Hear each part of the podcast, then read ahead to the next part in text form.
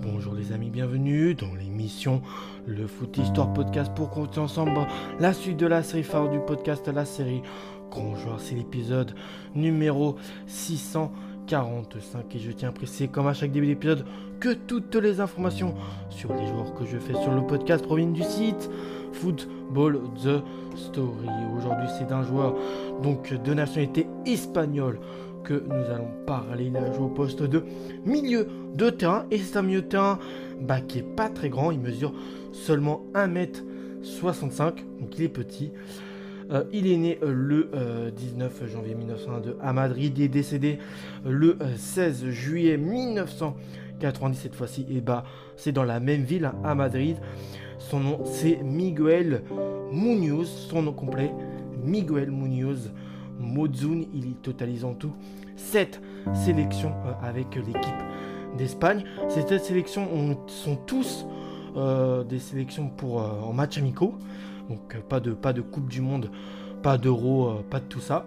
Sa première sélection date du 20 juin 1948 et c'est contre l'équipe de la Suisse. Ça se soldera par un très spectaculaire match nul 3-3. C'est pas son que, ça arrive entre sélections.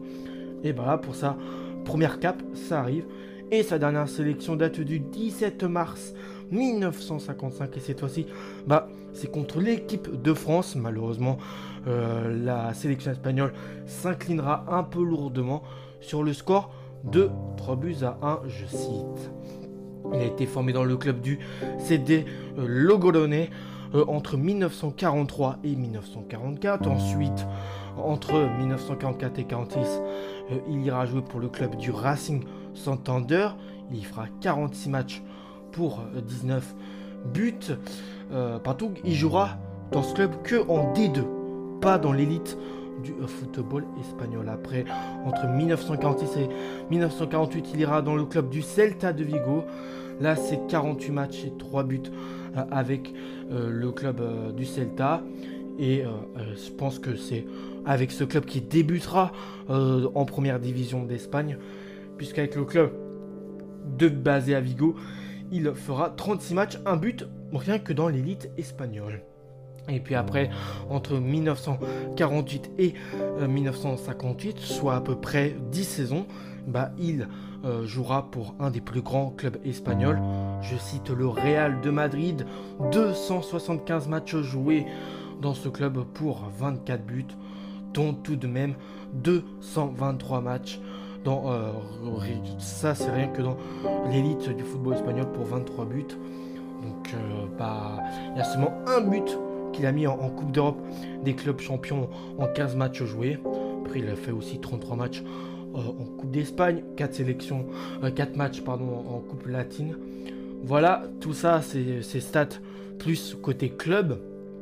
voilà, après avoir fait un peu la carte d'identité de, Miguel euh, Munoz, nous, allons passer à son histoire. Faut savoir que Miguel Munoz est un pur madrilène. Il y est né dans cette ville, mais aussi il y est décédé. Il a vécu ses derniers moments. C'était un milieu de terrain de grande personnalité. Euh, Miguel Munoz a défendu le maillot euh, du club de la Casa Blanca ou de la Maison Blanche, hein, clairement en français. Durant plus de 10 ans, il en a été le capitaine et un référent euh, de la décennie des années 1950. Il été joueur, mais euh, peut-être que par la suite, hein, au, fil de l'histoire de son histoire que je vais raconter, on va apprendre aussi qu'il a été coach. Il a tout donné euh, pour ce club du Real qui lui a permis de soulever 5 Coupes d'Europe des clubs champions durant ces deux étapes après euh, des passages du côté de Logrones, là où il a été formé. Il a aussi joué au Racing de Santander, mais aussi au Celta Vigo. Il revient dans la capitale, euh, là où il est né euh, en 1948, plus précisément. L'équipe du Real se retrouve alors dans un moment de transition où, voilà, c'est il y, a des vieux joueurs qui partent, il y a des jeunes qui viennent essayer de prendre la, relève. Euh, voilà, que le, club de la Maison Blanche, avec des recrues qui permettent au club de rester au sommet du football espagnol. Il remportera son premier titre de Liga, c'est lors de la saison 1953-54. Ensuite, sur le plan européen, l'UEFA crée sa première compétition et invite le club merengue, la Casablanca, bah, à y participer. Et euh, bah, cette compétition sera la Ligue des Champions. Hein. Mais avant de devenir Ligue des Champions, elle a eu plusieurs anciens noms. Euh, donc voilà, sur le plan européen, je répète, hein, l'UEFA crée sa première compétition et invite les merengues y euh, participer et essayer de la gagner. Et c'est eux qui ouvront le bal, euh, plus précisément le 8 septembre 1955, ça c'est la précision. Et c'est sur le terrain du club suisse du Servet de Genève, lors d'une rencontre, il devient le premier joueur à inscrire un but ancien. La victoire se soldera sur le score de 2-0.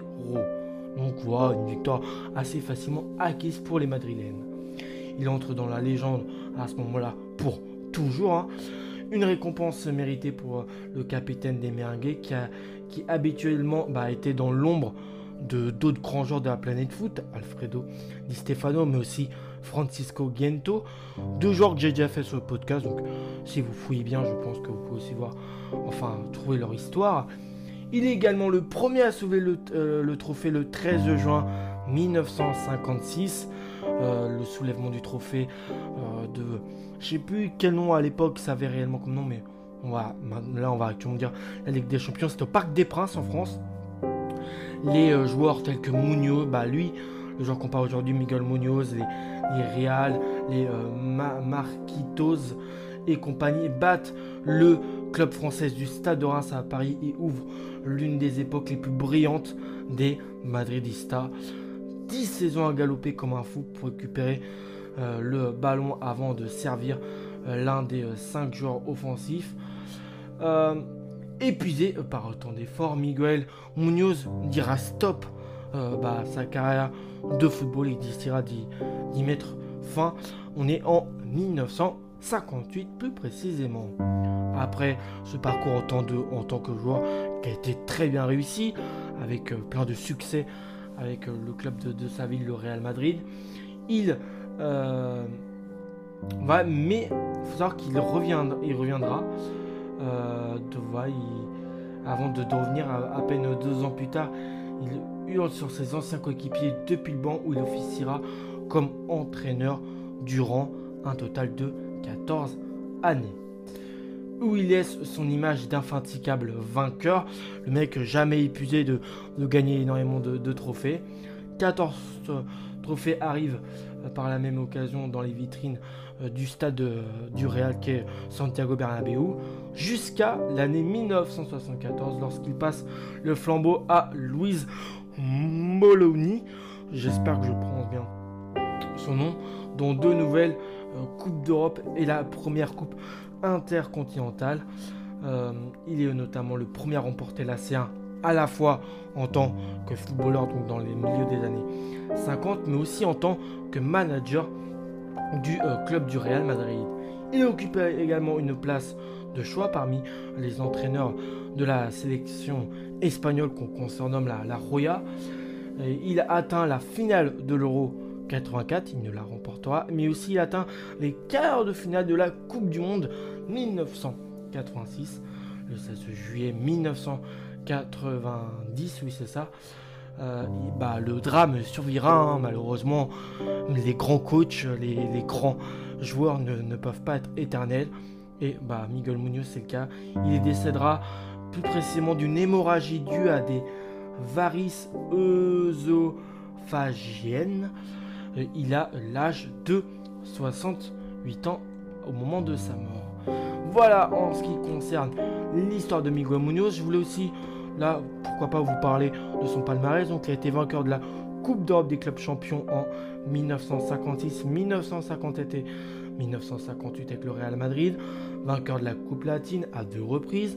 1955 et 1957 avec le Real, vainqueur de la petite euh, Coupe du Monde des clubs en 1900 52 et 1956 avec le Real Madrid. Champion d'Espagne, bah là, à plusieurs reprises. Les années 50, c'est vraiment la domination du club madrilène. Je vais citer les dates où il a été champion d'Espagne. 1954, 1955, 1957 et 58 avec le club madrilène et puis aussi finaliste de la Coupe d'Espagne en 1958 avec le Real Madrid. J'espère que cet épisode vous vous a sincèrement plu. Moi, j'ai kiffé pour raconter son histoire. À la prochaine et ciao les amis.